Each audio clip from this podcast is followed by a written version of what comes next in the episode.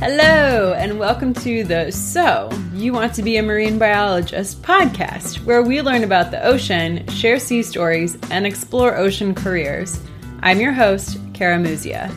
Let's dive into today's episode.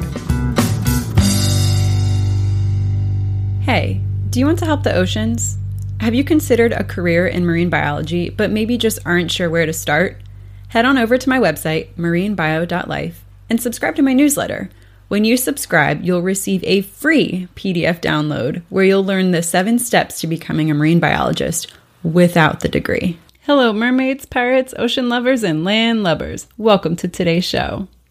Question Did you hear about the pinniped that became friends with a polar bear? His fate was sealed. Are penguins and puffins similar?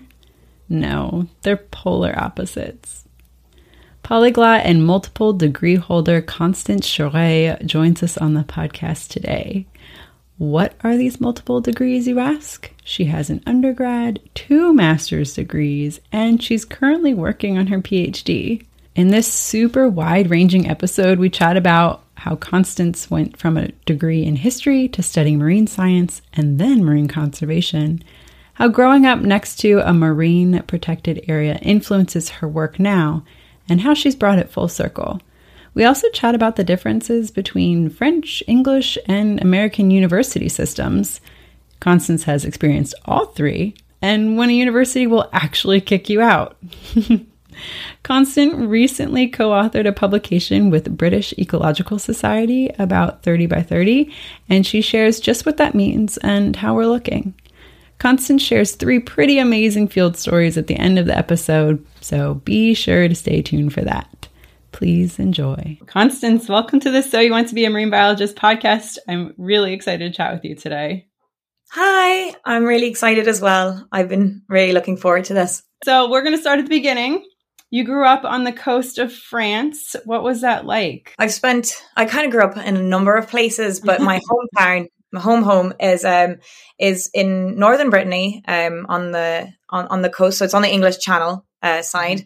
And um or what we call La Manche because uh, we're not we're not English. Um and um yeah I grew up there. I I was fortunate fortunate enough to grow up um, really in front of a massive marine protected area um, or MPA. I'm talking about MPAs, so just get that acronym out of there.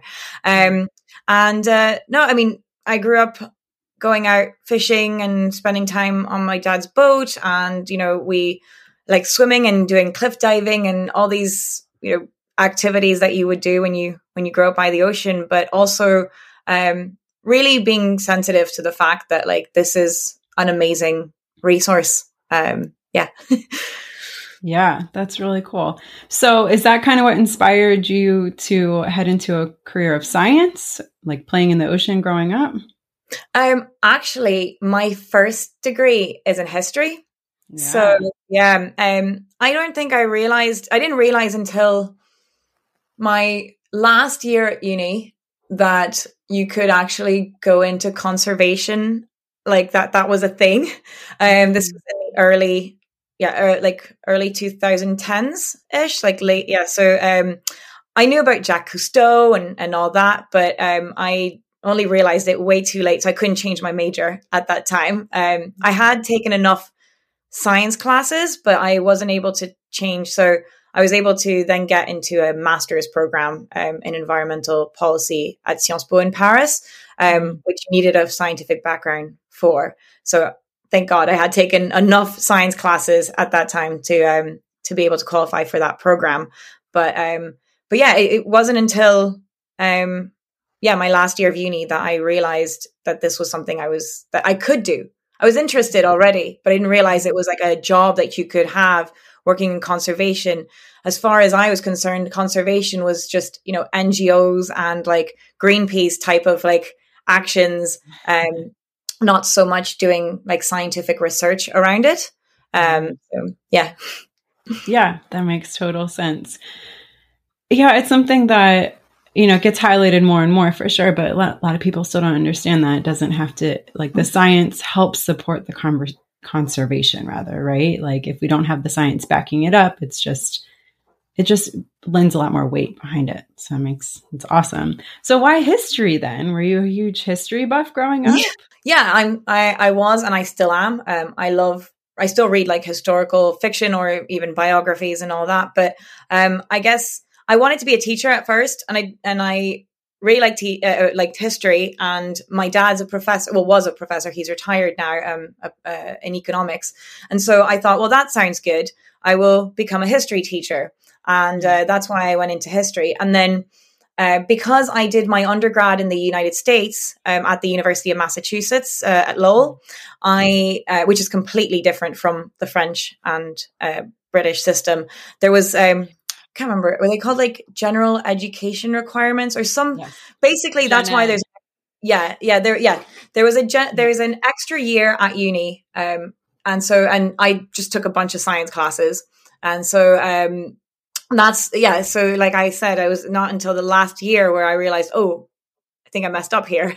Um it was too late. But fortunately i had about half i had half a degree's worth of science credits and that helped you know get me I, actually i plan on finishing a degree in biology at some point when i finish my phd just to have it under my belt. Um you know it sounds a bit like overkill but it is something i just i'm passionate about doing.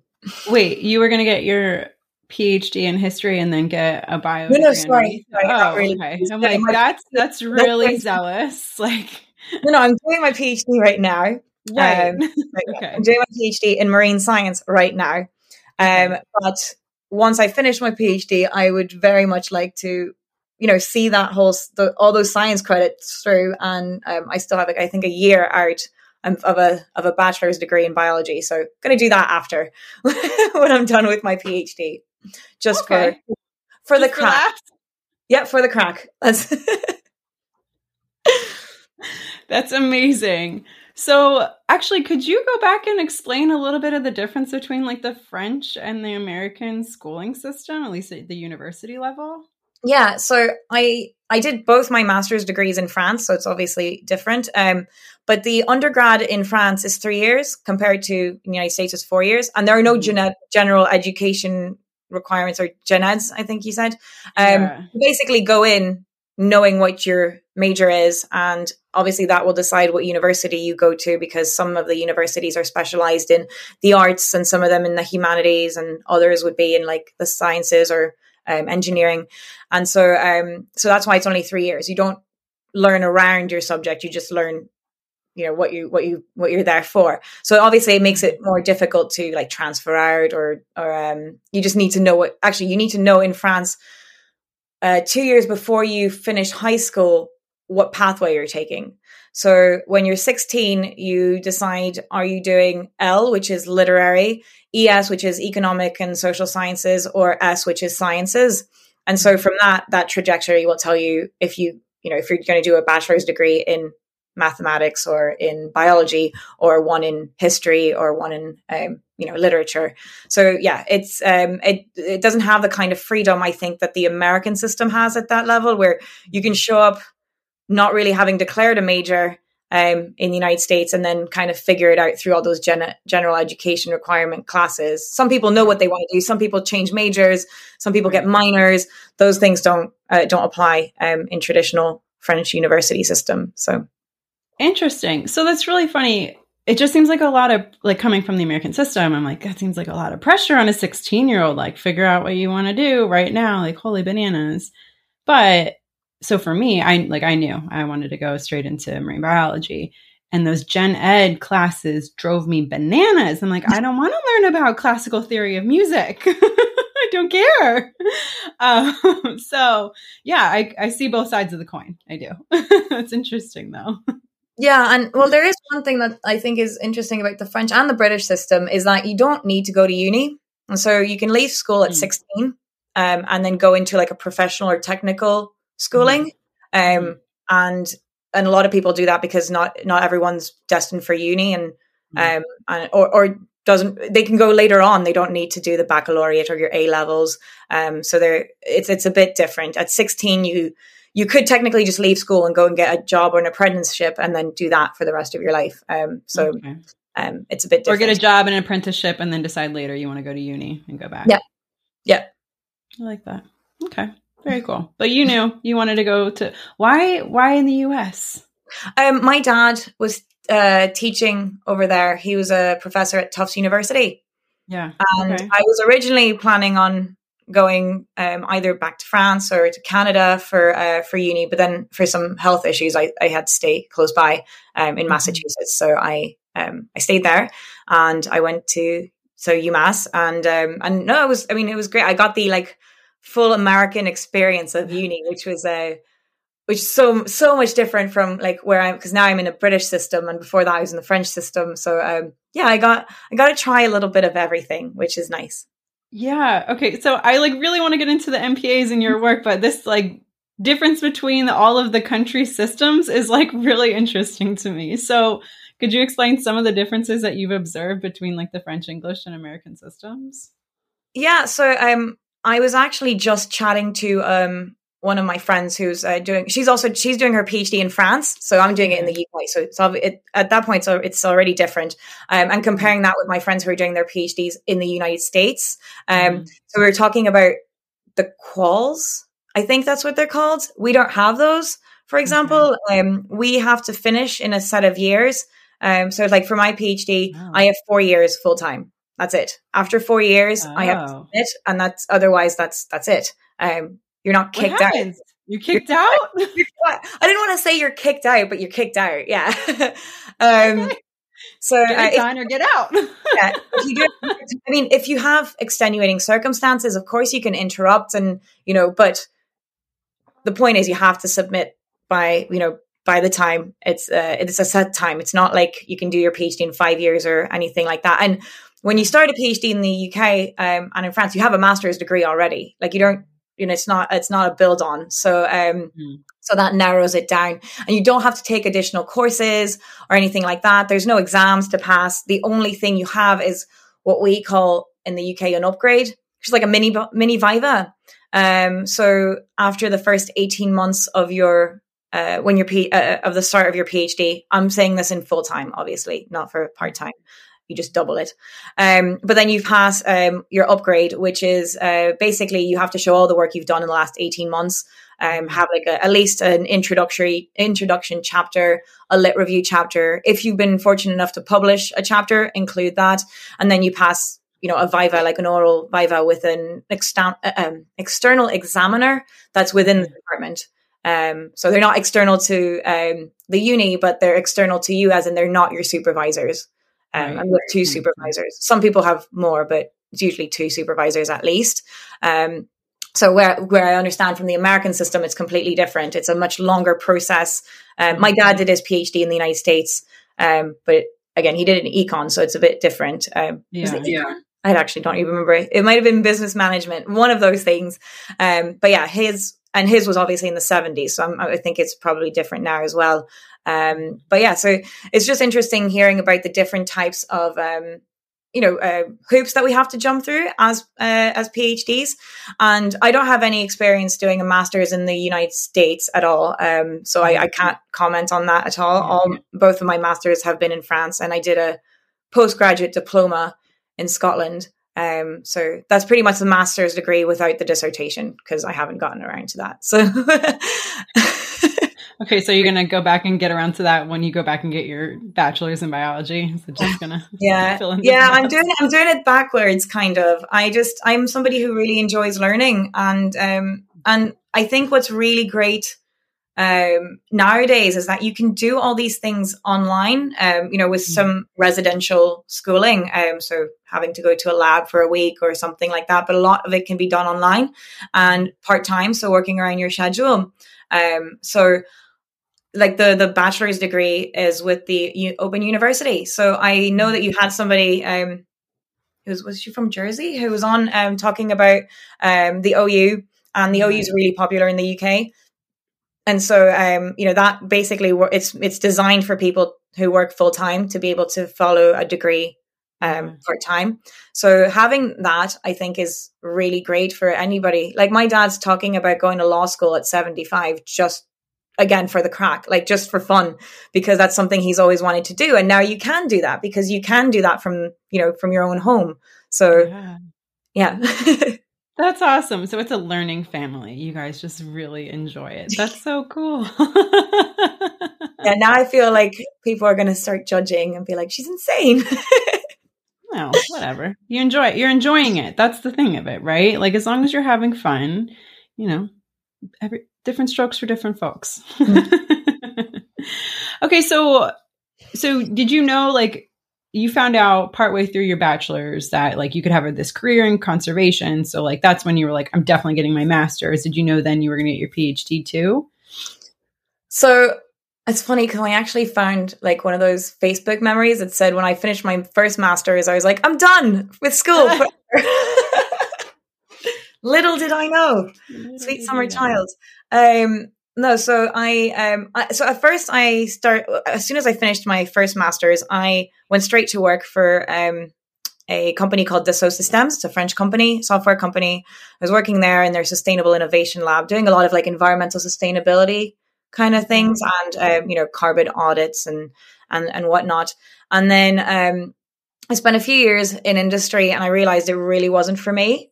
Mm-hmm. Um, so I just a lot of greenwashing, a lot of marketing and, and, and stuff that I just didn't really understand very well because I wasn't I wasn't trained or you know for corporate life. And then mm-hmm. I was in the United States at the time, and I actually had started doing um some a biology degree um at Harvard Extension. Mm-hmm. Um, because I, w- I wanted to go back to school. I was like, no, this is not enough for me. I need I need more, and I wanted to do a PhD, but I needed more. Um, like um, experience.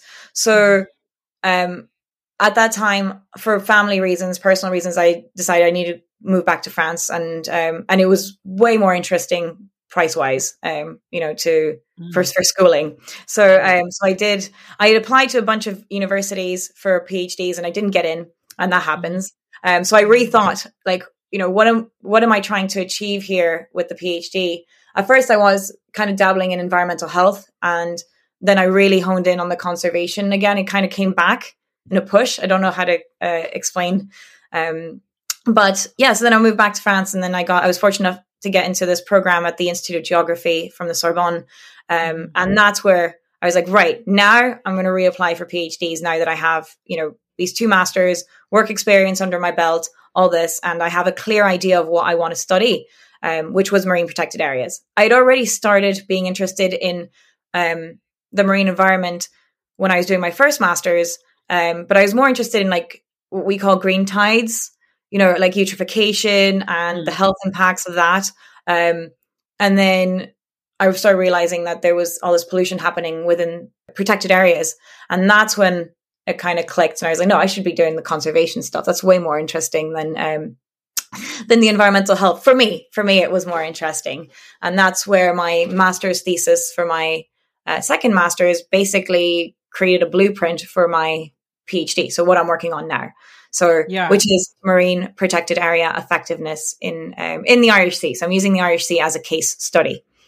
Yeah. I, so I'm I saw that I, that you kind of like your master's is kind of like a jump off point in your PhD, and I want to come back to that.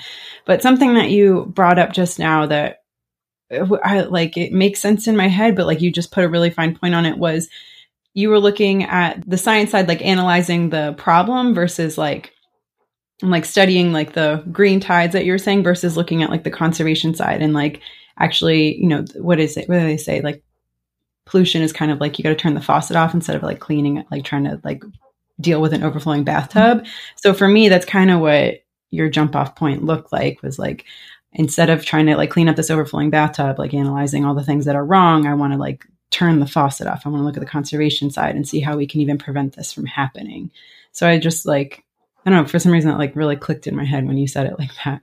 Yeah. And I think that that's probably what, you know, now that you say it, I'm thinking, well, that makes sense. So, you know, maybe I didn't realize it at the time. But what I had been realizing was um, when I was looking into these green tides, um, I Oh, and for those who don't know uh, what a green tide is, yeah. um, it basically uh, it. So this is an issue that is worldwide, but um, we have in Brittany um, because of us, like because of slurry and like runoff. Um, mm-hmm. So uh, fertilizer, because uh, there's a lot of pig farming going on, and so that seeps into the waterways, and then that ends up um, in our um, ocean systems, and and those are packed with nutrients, and so an algae love nutrients, plants love nutrients, and they they thrive on that, and so the more plants you have, oh sorry, the yeah, well the more algae you have, the more that can create a state of um, hypoxia or anoxia, so no oxygen gets in, so it creates these mats at the top um, of um,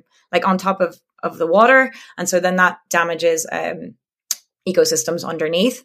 So mm-hmm. basically suffocates um, anything that's living underwater. Um, mm-hmm. So it's just if you could imagine just a big big blanket of of algae that's kind of just mm-hmm. suffocating everything that's underneath. But also um, the these release um, like hydrogen sulfide and um, and that is uh, toxic to humans and there has been um, and other animals. I think what made the news in uh, in in Brittany was um, wild boar that were dying that were found dead on the on on the beach. You know from in uh, from from basically asphyxiation from from these noxious gases and a horse passed out and i think some uh, a man ended up in hospital so you know and so as I was looking into this, um, I, re- I realized, but the problem's up upriver. So what, you know, why are we allowing this to happen? And what is, what is the management that comes into play here to, as you said, you know, turn the faucet off so that we, we don't have all this fertilizer seeping into our water systems and, and then creating these, um, the, these green tide. So we call it green tide because it's the ulva species that's green algae, but then you also have red tides um, so yeah. it really depends on where you are in the world.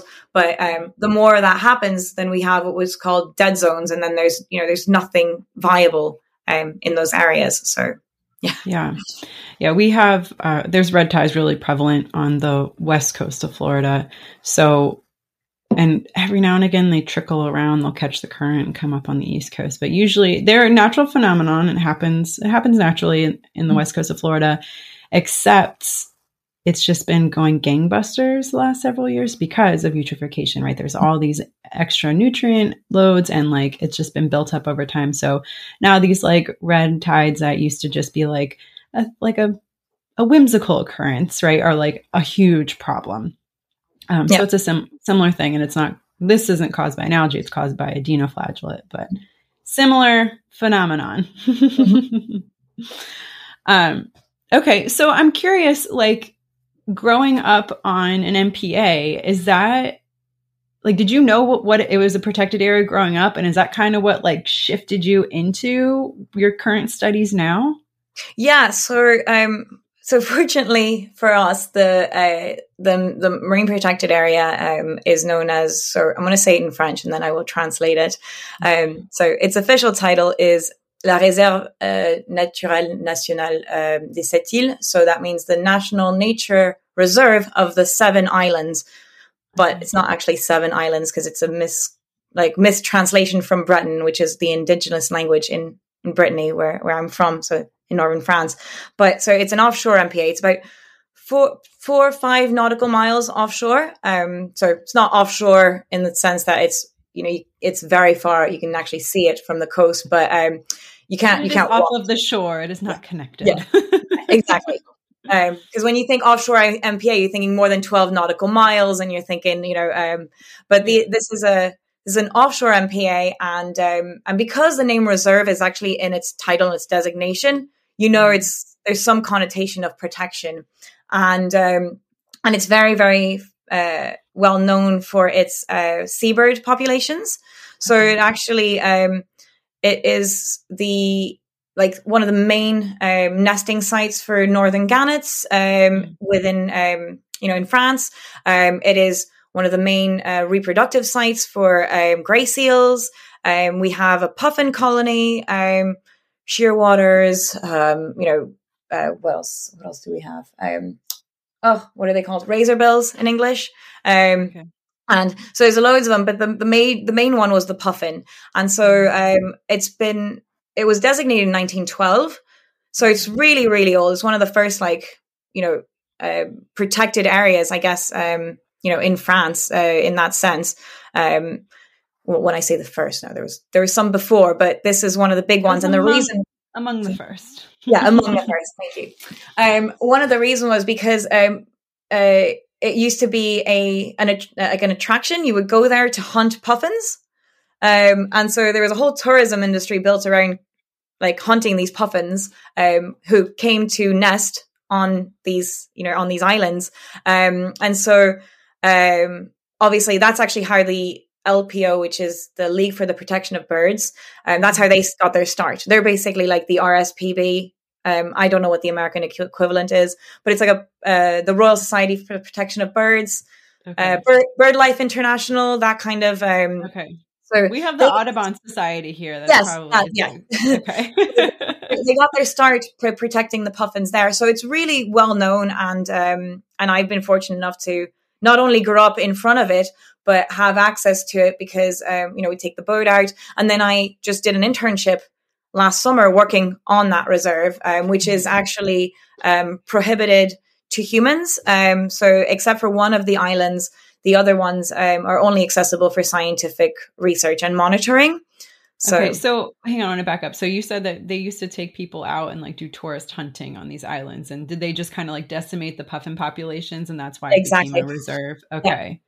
Cool. And even so now, not cool, but so then you came full circle, and that's the cool part. Like, yeah, go back. You just had your internship there last. Yeah, summer? that was last summer. I'm actually heading back to the reserve next week. No, this week.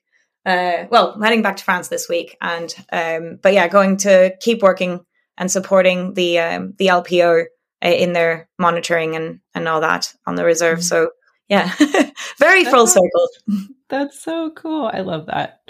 It's something that I've been like really thinking about a lot lately. That like it's like the what you do locally that really really matters right and i love that like you're focusing on you know you have your spot in the irish sea that you're really studying and that's kind of like a hyper local thing too but like for you to bring it back full circle to like hometown marine reserve that's really cool yeah and like I, I i don't know if um internships are very popular in american phds but um oh. you know they're they're quite like we we have um what's called a doctor doctoral training partnership and they they uh, they basically fund us so uk research and innovation and so they'll fund our internship um, if we want to do that, or an overseas institutional visit or something like that. Um, so that's why I I was actually working in their, um, they have like a bird hospital and I was volunteering there um, for the reserve.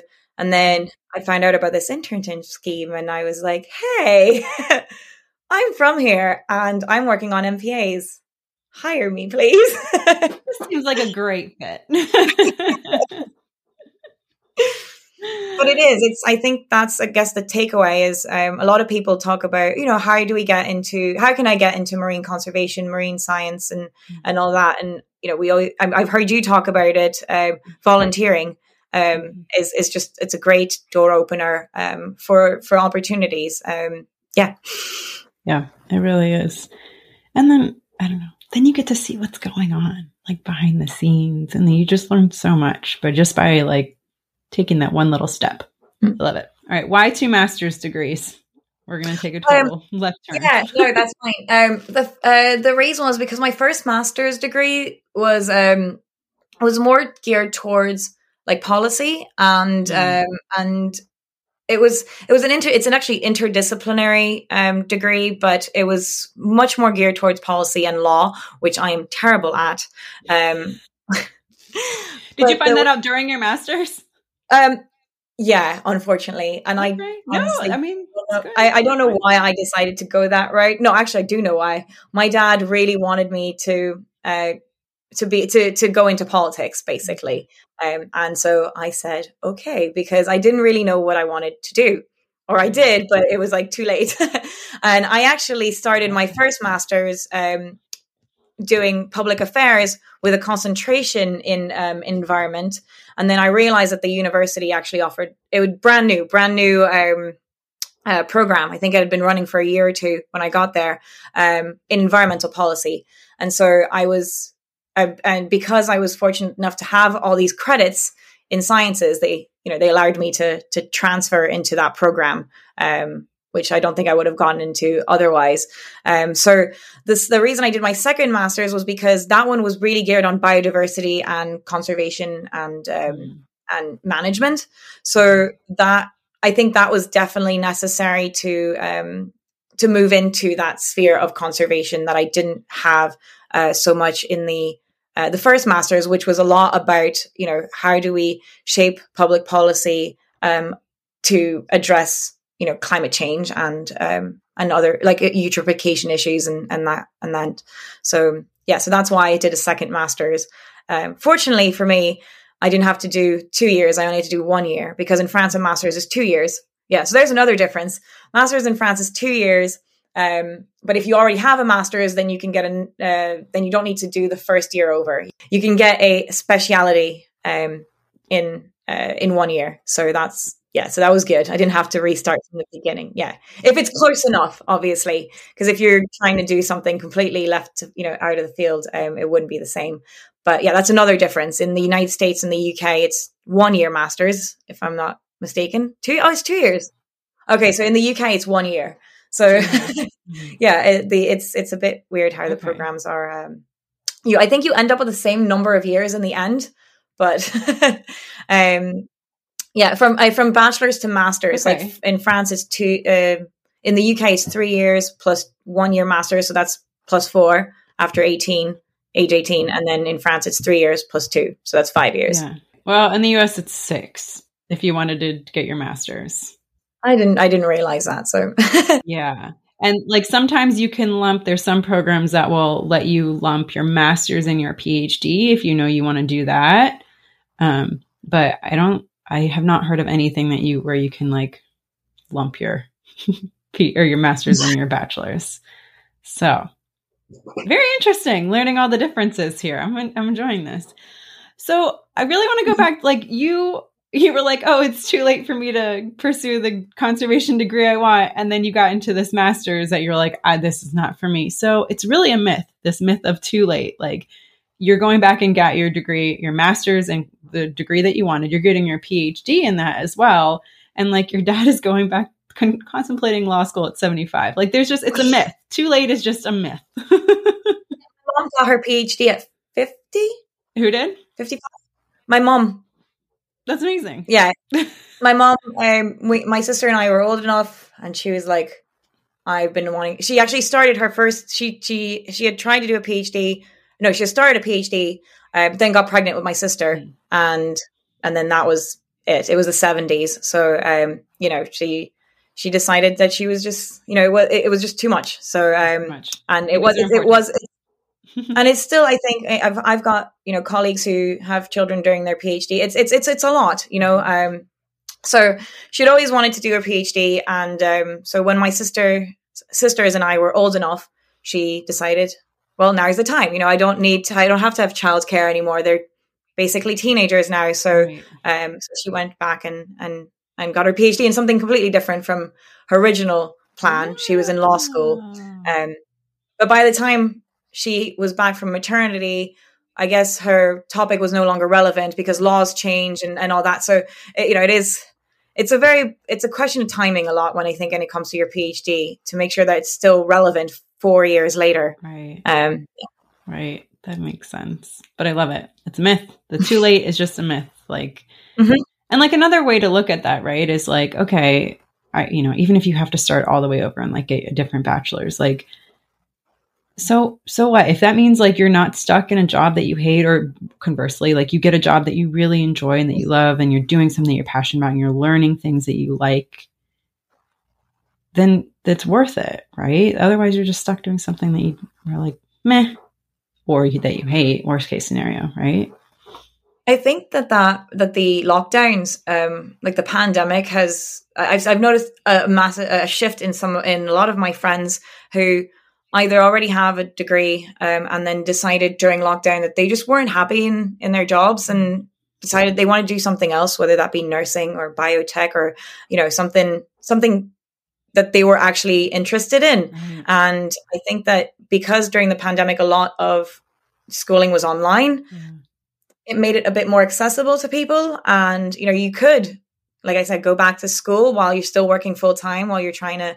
It's a lot of work, of course, right. but there's no, um, you know, if you put in the hours and you're passionate about it, it, I think it beats being in a job that you're not passionate about. Yeah, mm. it's it's like a it's a juice worth the squeeze, right? Yeah, that's what it is. I love it. Okay, so let's chat MPAs. Why the Irish Sea? So originally, I wanted to, you know, look at my backyard um, in the sense of the English Channel. Okay. But the English Channel is uh, is very studied. There's loads of papers, a lot of research going on there. And um, my partner is um, he's from Northern Ireland, and I was spending time up here, and I was realizing, um, yeah, you know, I'm not finding a lot of lot of literature on on this particular area, um, and it's really groundbreaking. well, it's, it's interesting um, uh, see because it's it's under the jurisdiction of like six different countries.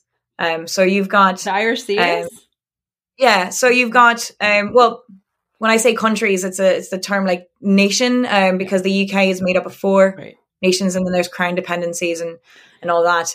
Um, but so you've got um, so Northern Ireland, the Republic of Ireland, Scotland, Wales, England, and the Isle of Man. Okay. Uh, so which is a crown dependency, which is so not part of the UK, but also not not part of the UK. yeah. okay. Yeah, it's I didn't. I for some reason I just lumped the the Isle of Man with that, but okay, it's it's it yeah. I would like uh, yeah, it's like Guernsey and Jersey that are crown dependencies, okay. and so they're they're kind of so they're not they weren't part of the EU either. Okay. So, but they are, but people who live there are British. I'm not. It's very confusing and like and I spent time in Guernsey when I was younger. So like we had a house there. So politics. but I still don't. We'll just chalk it up to politics. Don't still don't understand it. Um, but now it's interesting shift because because of of um, Brexit. Um, now you have um, the Irish Sea that is effectively the border between um, Britain mm. and the EU because Northern Ireland is still part of the single market. Um, so the border is in the Irish Sea, okay. and um, and now the Irish Sea also functions as a border like between the EU, so the Republic of Ireland and the UK. So mm. in hitting in Northern Ireland. So it's a very like politically charged area yeah. um, and has become more so in the last few years. But why I was really interested in it is because um, it's uh, there's just a lot of activity. There's a lot of shipping going on between um, I, the islands of Britain and Ireland, and so because that's where it's located, the Irish Sea is separates um, Ireland from Britain, the two islands so that make up the British Isles. Um, which I think we should probably rethink the name. um, but uh, yeah, so there's a lot of people who um, who depend on the Irish Sea uh, for you know to get goods for fishing, um, for you know um, offshore wind and all these. Uh, there's a lot of activity going on. So I thought, well, what impact does that have on our you know on the biodiversity there? And um, and I started looking into the types of marine protected areas uh, that were located within, you know, within the Sea limits, um, and that prompted me to ask, well, how effective are these? Um, how effective are these MPAs at um, at meeting their biological conservation objectives? Um, and to give a little bit of background about marine protected areas for those who don't know or um, who don't remember, so a marine protected area is um, it's a protected area that has been designated um, for the protection of marine uh, species, habitats.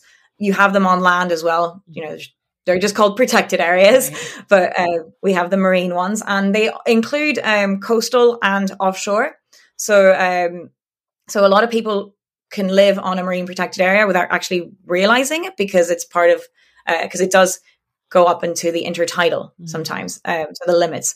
Um, contrary to a terrestrial protected area, um, where you can actually have, you could actually fence it if you really wanted to. You can't really fence marine protected areas. Um, so it's a bit difficult to know where it begins. And, and depending on when, you know, on, on the tides, you know, it's hard to, it's just shifting all the time. But so that makes it difficult to, um, to signpost and make sure people understand that those areas are actually protected. And because a lot of what is being protected is not visible with the naked eye because it occurs below sea level.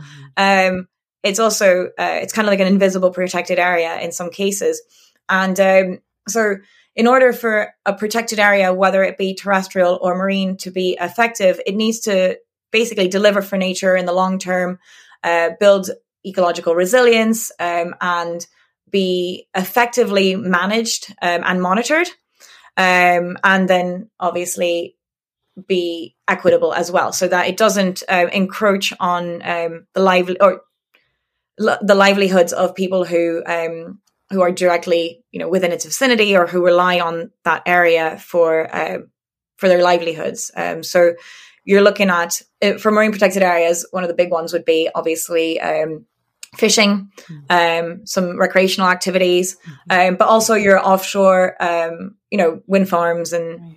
And you know energy industries as well. So trying to find that balance, any, any sort of like human disruption of the natural yeah. world, right? So kind of yeah. what guard against. And yeah. there's different levels, right? So like some are just like no touch, no touchy. You don't like some don't even let boats in.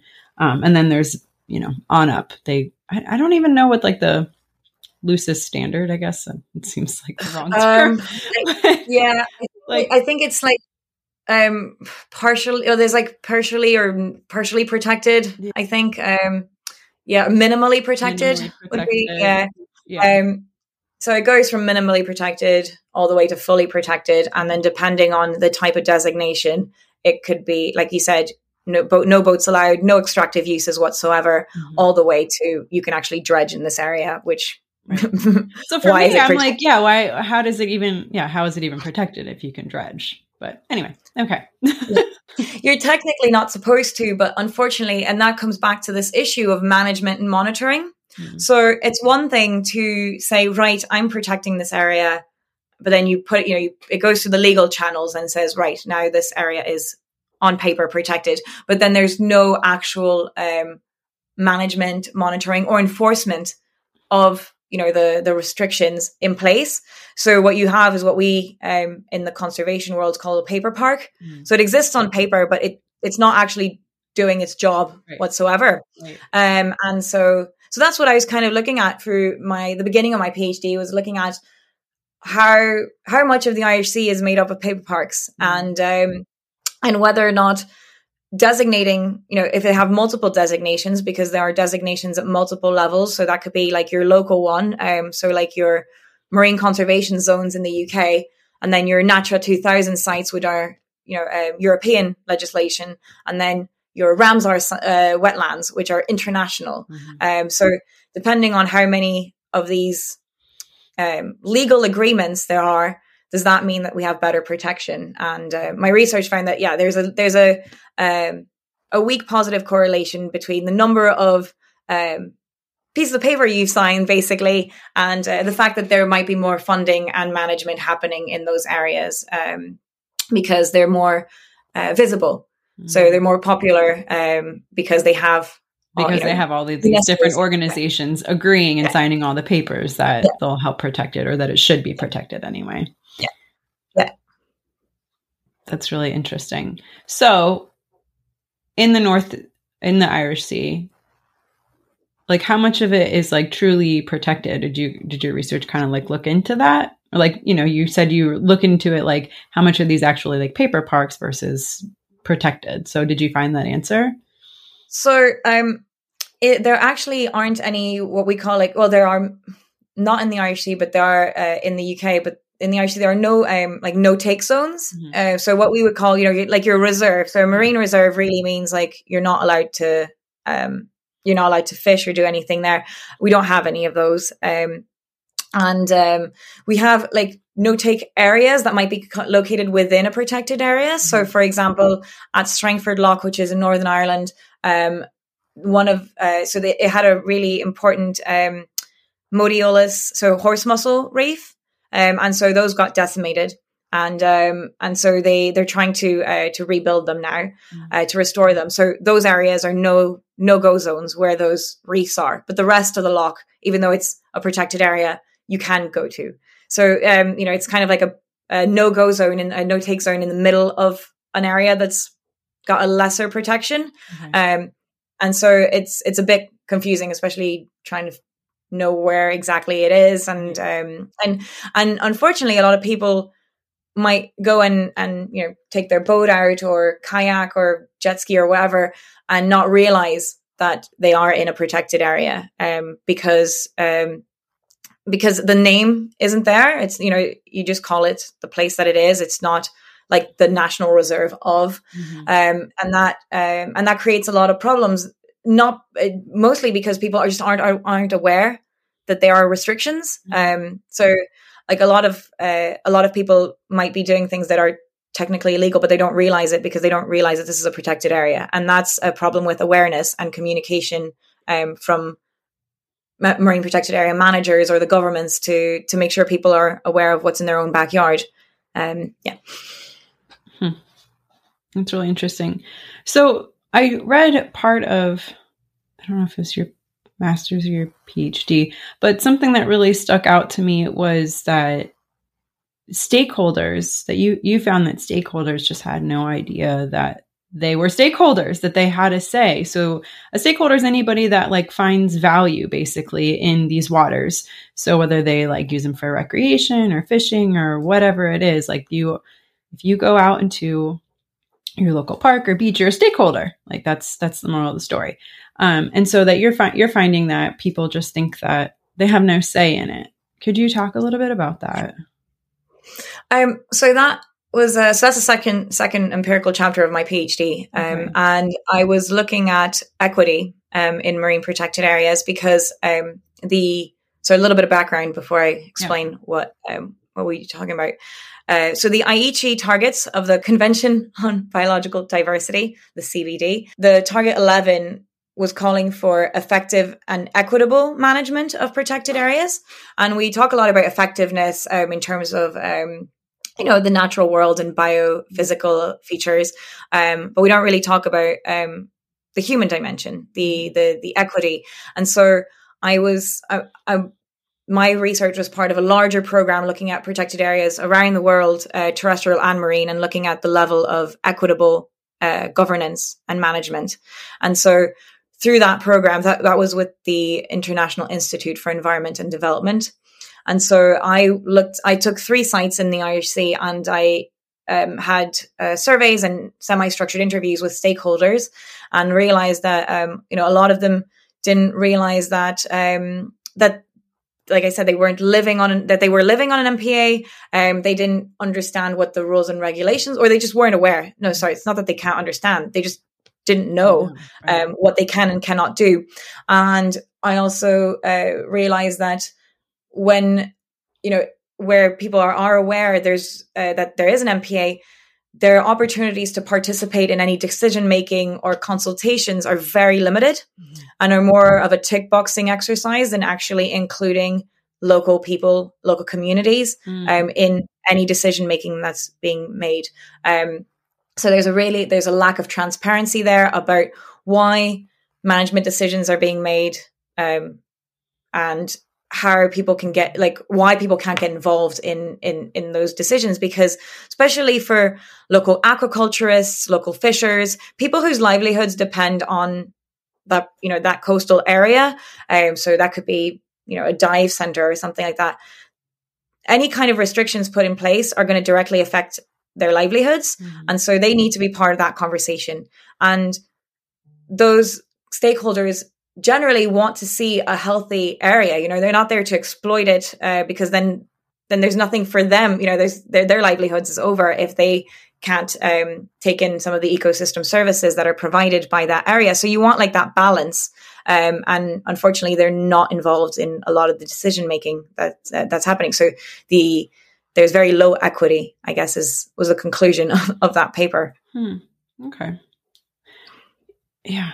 And it just like it's so important to get involved. Like I talk about it. I know I talk about it. It just is like just to know what's going on in your community. And like I realized like kind of what you said, the delivery methods of education, right? Just like actually trying to include people were lackluster. But sometimes that's like it takes like that one person to like seek out the information to broadcast it because it just takes a little bit of um, I don't know, like a little bit of initiative, I guess, on like your part. If you if you live in an area that you care about and like you want, you know, what's going on? What is going on in the area that you care about? Care about, and are there things that are going on behind the scenes that you can help bring to light to people that like are influenced by it? um, because yeah, we do live in an age where things, you know, whether it's intentional or not, you know, things happen where people are just kind of like swept by the wayside and then are just along for the ride because we are all in it together. And there's also like they, there's been a lot of research recently in the last few years about um, about what this lack of equity does for conservation, mm-hmm. and um, and people are less likely to respect you know restrictions and follow the rules if you know if they feel like they've been excluded from decision making. Mm. So so that's also part of it is if you really want to protect our you know protect our oceans, protect our environment, you need to have open conversations with the people who are directly affected by any uh, by by conservation measures. Mm. And you see that a lot more in the terrestrial uh, because people can actually be displaced um, from uh, from areas that are going to be put aside for conservation. Mm. Um, but you do see a bit of it in the marine sec- uh, the marine side, and that's what I was trying to highlight um, through that study. Right. That makes sense. So, what was like your biggest takeaway from your research? So, um, well, I'm still in the thick of it. I'm so my my my my PhD is looking at so marine protected area effectiveness, but the role of ecosystem management um, within MPAs um, and using that term ecosystem management in its widest sense possible. So, including the human dimension. Mm. So not just looking at you know habitats um, or you know species, but finding out how do we find how do we include everybody in this ecosystem, make sure it functions um, to deliver for nature, while also providing the ecosystem services that people have come to depend on. Mm. Um, so right now, so that was the so I have three studies within my PhD. It's kind of like a three paper PhD, but we don't really do that um, at at King's. Um, so you have three publications and then you kind of have to link them together. So okay. it's not here's three publications, I'm stapling them together and then I'm done. Okay. Uh, some some some universities do that. Um, King's does not. So um, the last uh, the last chapter that I'm currently working on is looking at um, you know effective monitoring mm-hmm. uh, of difficult to monitor habitats. Um, and I'm using mudflats as a as a case study. Um, so looking at how do we monitor uh, how do we protect what we can't monitor basically? Mm. uh, because there's so with mudflats in particular it's there's the cost but there's also the danger associated with mudflats because obviously um, you can sink into them. So um, it is difficult to survey. So i'm looking at different uh, proxy data. So looking at um, uh, benthic species um, and looking at uh, shorebirds and their populations and how can they tell us uh, what can they tell us about the the health of that um, of that system of that um, habitat? Um, and you can also use remote sensing as well. Um, it's a bit more difficult with mudflats because of the tidal patterns and available data from satellites because mm-hmm. Uh, you know obviously they have to hit right at the exact mo- uh, you know the proper time. And um, and you but you know using drones anything that can really help us see oversee these large expanses of um, of habitats that need protection. Mm-hmm. So I'm looking at from a management point of view, how do we um, make decisions to protect these areas? Like if we don't know what state they're they're actually in, and unfortunately, uh, mudflats in general in in the EU, um, well in the in Europe, are not in a great state. So um, that's one of the reasons I also selected them for my um, for my case study, and I'm looking at those in Scotland and up in Northern Ireland at two sites that have that are you know really good, um, eh, rich areas for for mudflats, large expansive mudflats. Um, so that's what I'm looking at now, and I'm trying to tie all that together, looking at designation. So you know, your the designation management, looking at the equity, and then also looking at the monitoring of um, of marine protected areas to get a sense of um, of how effective they are, basically. Okay.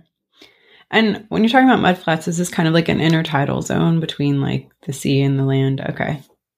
Yeah. So you so they'd be in like estuary areas, mm-hmm. um, and so they uh, so they're it's you know uh, fine sediment, muddy sediment, mm-hmm. and um, so they they're covered by um, by by the tides, obviously at high tide. Um, so it is really intertidal. We're not looking at salt marshes, which would be a bit higher up. Right. Um, so there's no apart from some um, like biofilm, that's a type of uh, you know algae.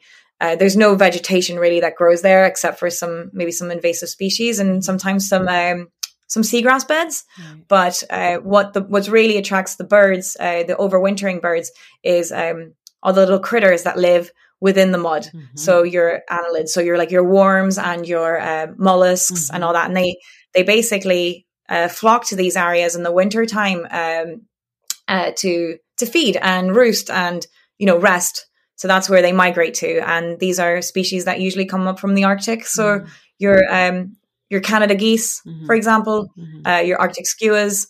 Um, so they they come in um, and overwinter in in um, in England, in the UK, and um, in north in Northern Europe. Some of them actually do go a bit further south, but uh, that's that's where they spend their their winter. So it's really important for for them to have um, you know a rich supply of food, mm-hmm. so that they um, they can build their energy back up to fly back home, um, right. and uh, and so that can be used as an indicator of um, of ecosystem health and um, and habitat health to make uh, if if the birds are in healthy numbers and we're seeing um, uh, the not the right but a, a good um, evenness and diversity of um, of um, benthic fauna. Mm. Okay, you are covering like a huge swath of information with your papers. I'm like kind of blown away right now about the extent of your papers. It's a lot. So uh, where are you? I don't. You just started two years ago. Three. I forget COVID. I forget what 2020 was. So um, I started my PhD in 2018. Oh. And okay. Yeah. Okay. So, so I started like almost done. Yeah. Or you get um, kicked out. yeah. So I am. Um, so I've. I um. You can interrupt. Um. You can interrupt for internships or for um. You know life reasons. Oh, okay. Um, so you're like I am intentionally taking a pause. Yeah. So it like and that's okay. So your your your uh, your countdown stops. Yes. So I like for this summer when I'm going back to the reserve and working on some side projects, I'm interrupting. I'm not working on my PhD okay. for the next three months, uh-huh. and then that will add three months to my submission date. Um, and some people, you know, some people do that because they found a really great job offer for a one year contract. So mm they'll stop their PhD for one year and then come back. Um, or if you go on maternity leave or if you have a health issue or, um, or the internship, for example, right. um, you don't, you can interrupt, but they, but when you do interrupt, um, it means you're no longer a student and there can be some implications for your visas and funding. So, you know, it's, mm it's not, not, it doesn't work for everybody. Yeah. Um, so I you can't just was, do it to do it. It's there's a little more complicated yeah. than that. and I was so my submission, my original submission date was this September, um, and then COVID happened, so we all got an automatic three months. Okay. Um, so, and then I've have six months of interruptions, so I should be fin. I have to hard deadline submit by by this time next year. Okay. But I'm fortunate enough that um, because I already have two published chapters, mm-hmm. it reduces my writing up dissertation wise because it's just a question of weaving it all together. Um, it's still going to be a lot of work, yeah. but it, I'm not starting from scratch. Um, some people have to to write the entire manuscript. I've already have some of it, Perfect. you know, done. So you, are halfway up the mountain. Three quarters up. Right. I'm, I'm, at a, I'm at a, I'm at base camp right now. I'm hanging out. Perfect. Perfect.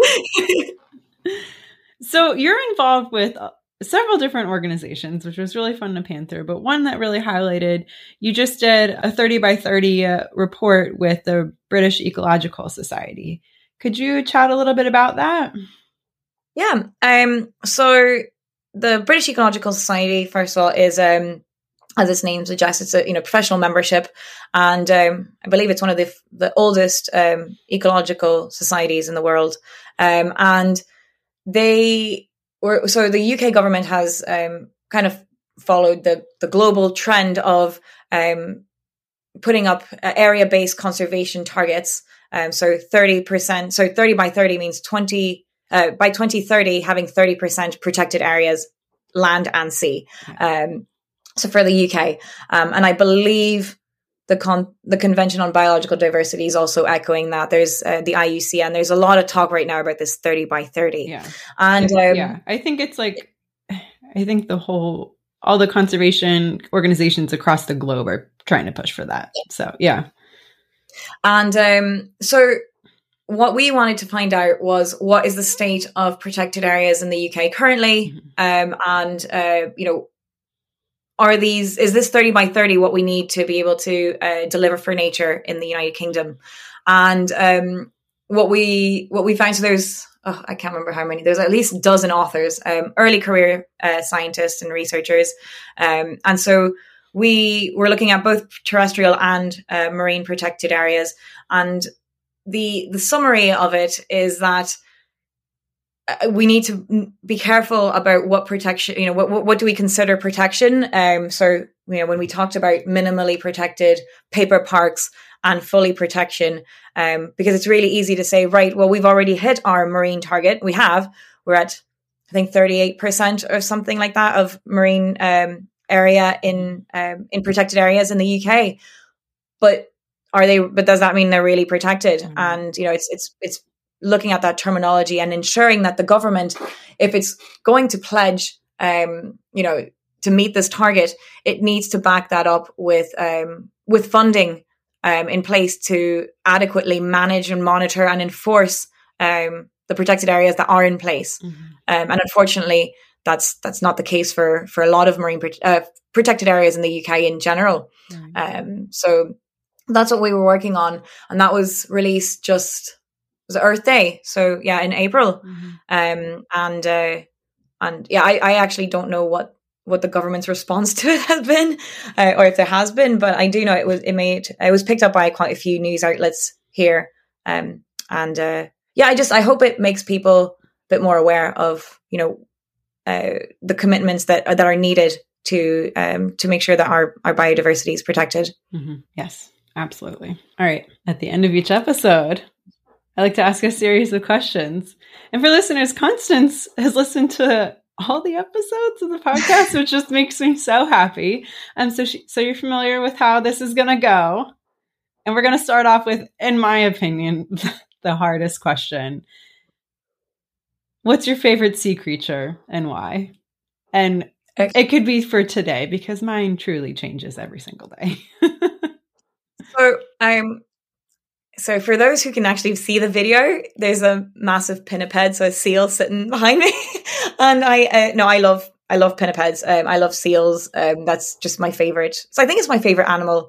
Full stop. They're just to me, they're kind of like um, was it dog mermaids? Yes, or like cat mermaids. Yeah. Um, yeah, and I've been fortunate enough to be able to like dive with them and and all that. So um, yeah, I just I really I, I just find them fascinating creatures.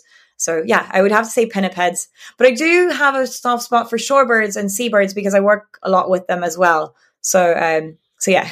Is there one that's more charismatic than the others for your shorebirds? I I I really like the gannets. I mean, the everyone talks about puffins, and yes, they are adorable. Like when you see them in their wee burrows, they're so cute. And I think people overestimate how big they are. They're smaller than a pigeon. They're tiny.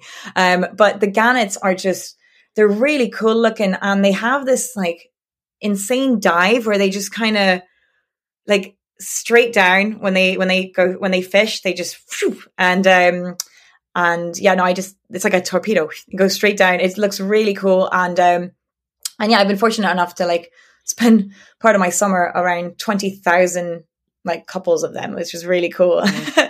uh, during the breeding season. So um yeah no i think they're they're really interesting birds. And uh, they like kiss each other like by rubbing their beaks. It's really cute. That is cute. That is cute so i've had one interaction with a gannet actually washed up on shore here and it was like severely emaciated. So i called our local animal hospital and they came out. And um what i learned that day is that gannets at least when they come here and are like tired and hungry are very sassy. So like this bird was like not having our efforts. Like we had to like get it to bite a towel because it was trying to bite us. So we had to get it to bite the towel and then like wrap the towel around its head and its whole body and then carry it to the car I needed to go into to go to the hospital to get fat and fly away. But I was like, oh, you got a sassy big bird. yeah, and um, yeah, and I, I, so working in that that bird hospital, I've I've been nipped and bitten and and all things. yeah yeah you, you, i don't know how you say it. i remember one day I, I, came back and i was and i had a plaster on my arm and they're like what happened i was like I, I, I got bit by a gull is it bit was i bit i don't because they don't have teeth i don't know what you would call it but it was definitely like i was bleeding I got attacked by a gull. Yeah. I was just trying to help you. Maybe he was trying to give you kisses.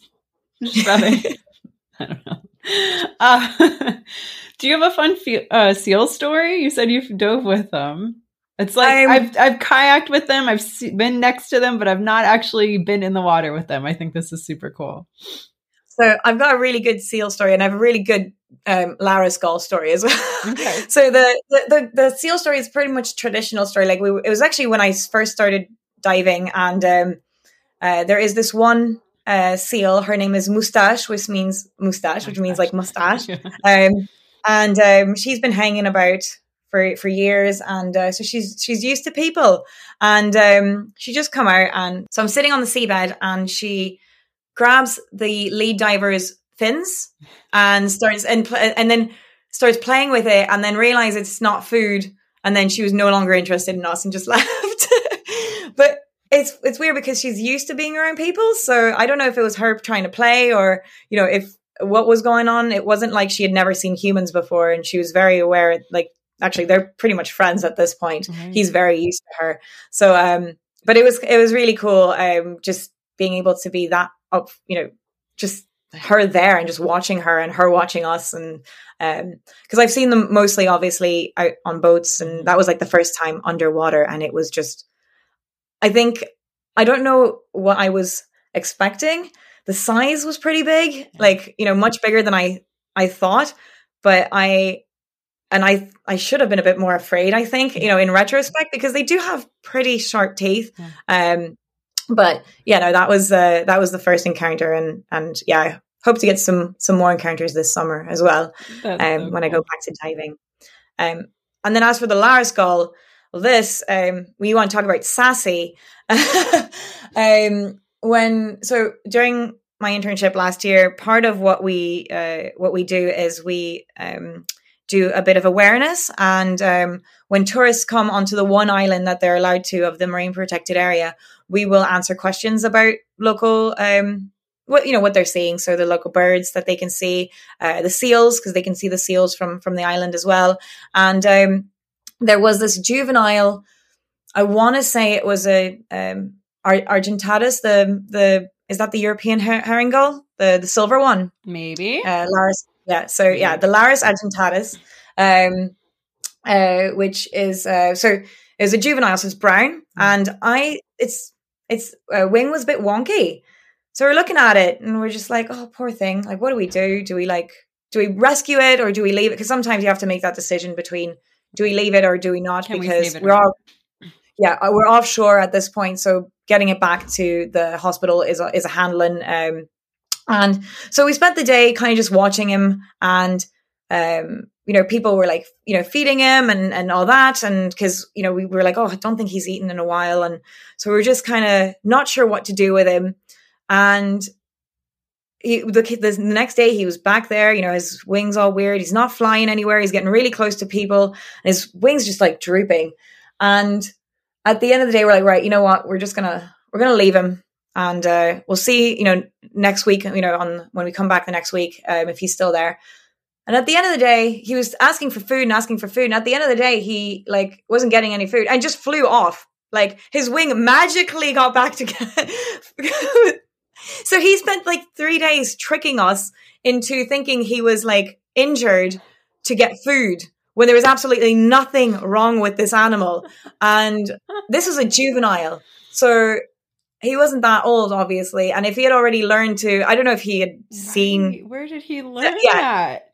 I don't know. But like we were stumped. And, you know, we've spent days and, you know, weeks around these animals. So, you know, we we were concerned for it.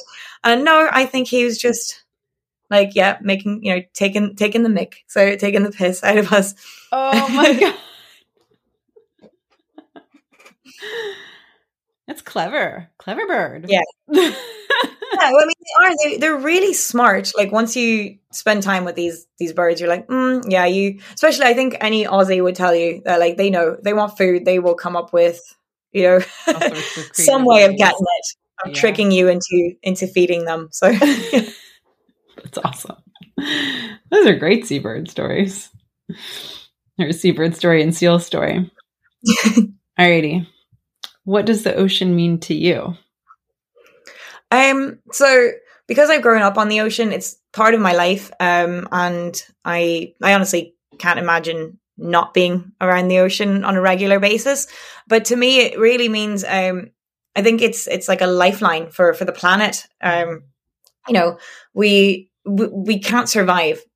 None of us can without, without our oceans, without having healthy oceans. Um, oceans feed, I think, what something like 3 billion people on this planet. Hmm. Um, you know, they're responsible for, um, delivering the essential ecosystem services that we need. Mm-hmm. So, um, you know, I that to me, it I can't imagine like life without our oceans. Mm-hmm. Um, yeah, so that's I know it's it's very like a bit poetic, not poetic, but like a bit corny. But that's um, yeah, that's how I feel. It's a it's a poetic and corny question, but I love hearing people's answers. Alrighty, blank check. If you were given a blank check, unlimited funding for any project or projects up to three, what would you use the monies for? So I would really, um, you know, I've talked about the, the limits of the funding um, and the lack of resources that we have for marine protected areas. And um, yeah, if I had a blank check, I would make sure that every marine protected area in the world was an actual marine protected area and that it had a management plan and a management team and regular monitoring and enforcement. Um, you know, making sure that they're meeting their conservation objectives. Um, so yeah, so that would be yeah. I I don't even need to think twice about what I would use that money on. And if it's a blank check and I can do it on every single marine protected area around the world, I would do that. That's a great one. It really is. It's so important, and that's like you, it comes back to your uh, park papers, right? Like if you if you can say it's protected, but if people don't know it's protected, so the education side, or if like people don't care and there's no bite, there's no enforcement to make sure that it stays protected, like it's just kind of it's a park paper, like you said, or paper park. So paper. yeah, paper park. so yeah, no, great, great use of the funds. I'm still working on finding this blank check, but I love asking the question. what is your favorite field story or stories to tell? And this could be a super fun, amazing day out in the water, like great interactions with wildlife, or it could be just a day where things happened and it makes a really great story now. So this isn't like when I when I was thinking about this, actually my goal story was my favorite field story to tell. But I will tell another story that um is funny and tragic at the same time. Um, so I was doing surveying on the mud flats up in Strangford Lough one day, and there's a lot of you know there's a, a lot of pollution, um, like rubbish around, and um, and as I'm like surveying, and I was just I was looking at um, uh, you know looking at um, discharge and and all, all these other things, but like um, just noting how much, how many plastic bottles there were as well, and, and all these things, just kind of getting a lay of the land. Um, and I found a tenner in the mud, so like a ten pound note, and um, now our new notes, our new banknotes are made out of like they're polymer, so like they're plastic. Oh. And um, so that's why it was just sticking. It's I still have it actually. I carry it around with me as like a as a as a memory of it. Yeah. But it um it, it made me think about plastic pollution because so this is a 10 pound banknote right it's got a monetary value to it i could go and use it in a shop right now um, but now they've switched from paper notes to polymer notes so plastic notes and those notes obviously because they're plastic they don't disintegrate so it's great when you put your jeans in the wash and you forgot that you had you know 20 pound in your pocket mm-hmm. because it won't disintegrate but it's not great when it ends up in the environment. So I was just, you know, it got me to thinking about like um, about how we're just using so much plastic and creating more plastic um, by making our banknotes out of plastic. So there's, you know, there's the good side of it because you can't tear them. They, they're, you know, but um, but yeah, and then they end up like I have no idea how this. It was in the mud. It was sticking out of the mud, and I pulled it out, and I have no idea how it ended up on this flat. You know, like in the intertidal. Um, but it clearly survived from somewhere. I don't think it fell out of anybody's pocket because this is not an area like that people would be walking on. Um, it's not a pleasant walk; it's a dangerous walk. So, um, so yeah, it made me really think about um, about our plastic use and um, yeah, and I mean, I got ten pound out of it. right. I was say, so somebody dropped it in the water, most likely, right? And it washed up into this mud flat, and nature was like, "Thank you for cleaning this area. Here's, here's a ten pound note." but that's a really interesting point. I don't. I can still rip my dollars, so I don't think we've gone to polymers here in the states. But they, I don't know if they have something special in them anyway, because you can definitely wash them and like they like you can tell they've been washed, but they'll stay together. So maybe there's some sort of polymer in it. But that's a really good point. Like money money didn't used to be like that, right? It was paper. Before that, it wasn't even paper, it was gold, right? It was metal. It wasn't it was things from the earth that could go back to the earth. Interesting point. But I really like that you nature gave you something and you carry it around like a totem.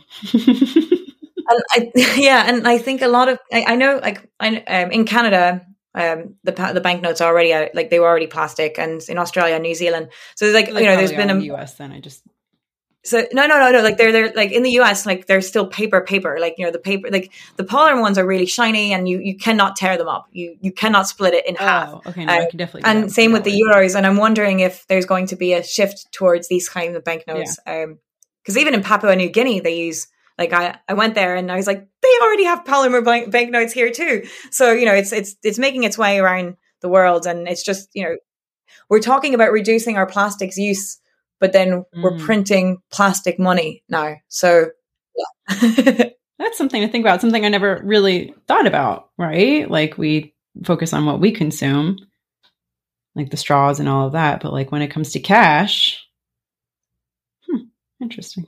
All these things reduce the plastic use. All right. Well, on that note, kind of.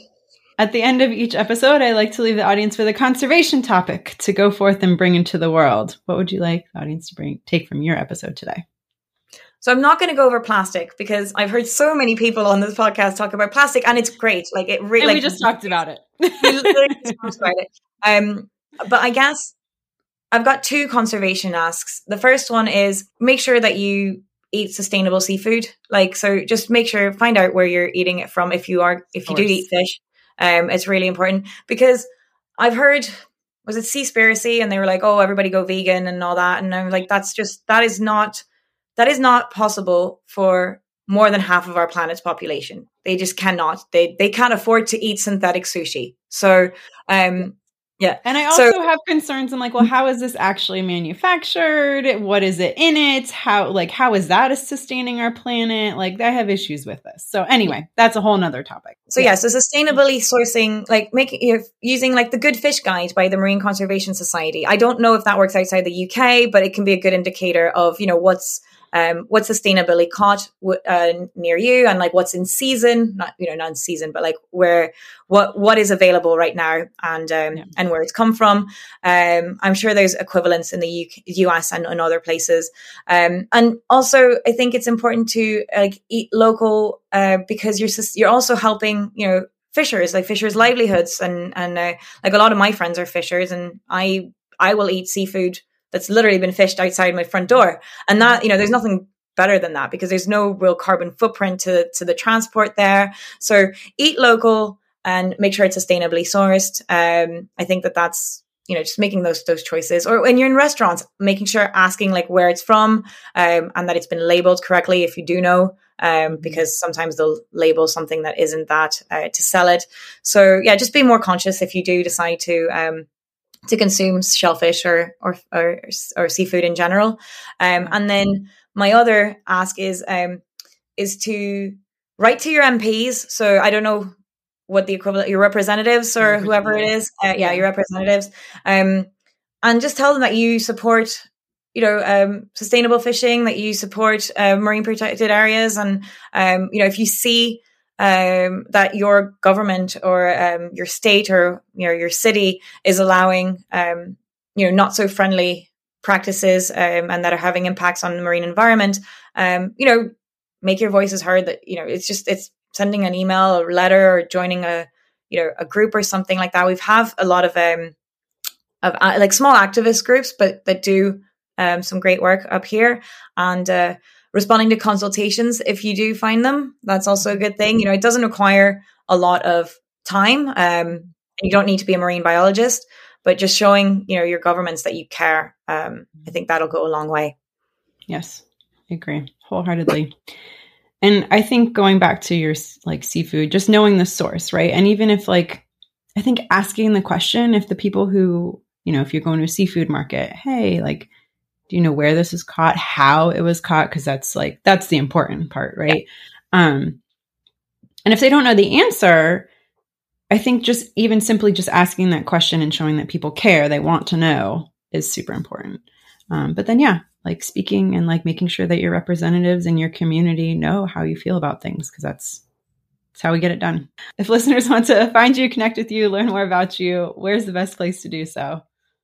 Um, so I have a website. Um, it's Constance Charret at uh, dot com, constancecharret.com, or uh, Twitter at Constance Charret. Um, so yeah, uh, that would be the main places that you would uh, you would find me. Um, you could Google me, and only I come up because nobody has my name.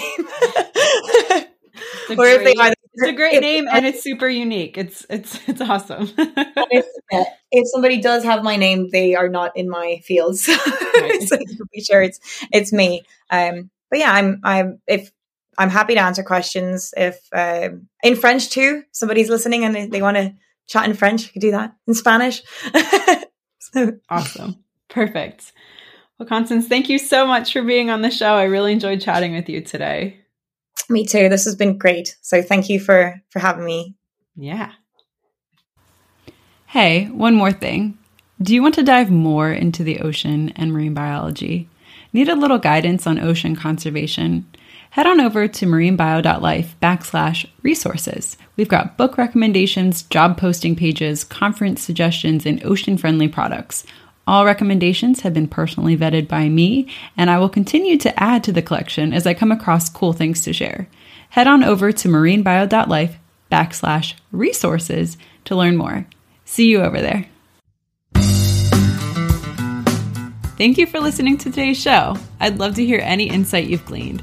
Leave a comment in the show notes or send me an email over at marinebio.life. If you enjoyed this episode, leave a review and, of course, share with your friends. If you want more resources for ocean news, including conservation topics and careers, plus personal insight from me that I just don't share anywhere else, join me at marinebio.life and sign up for email updates. Keep after your dreams and making waves in your community. One person can make a difference. Thank you so much for listening, and I'll catch you next time on the So You Want to Be a Marine Biologist podcast.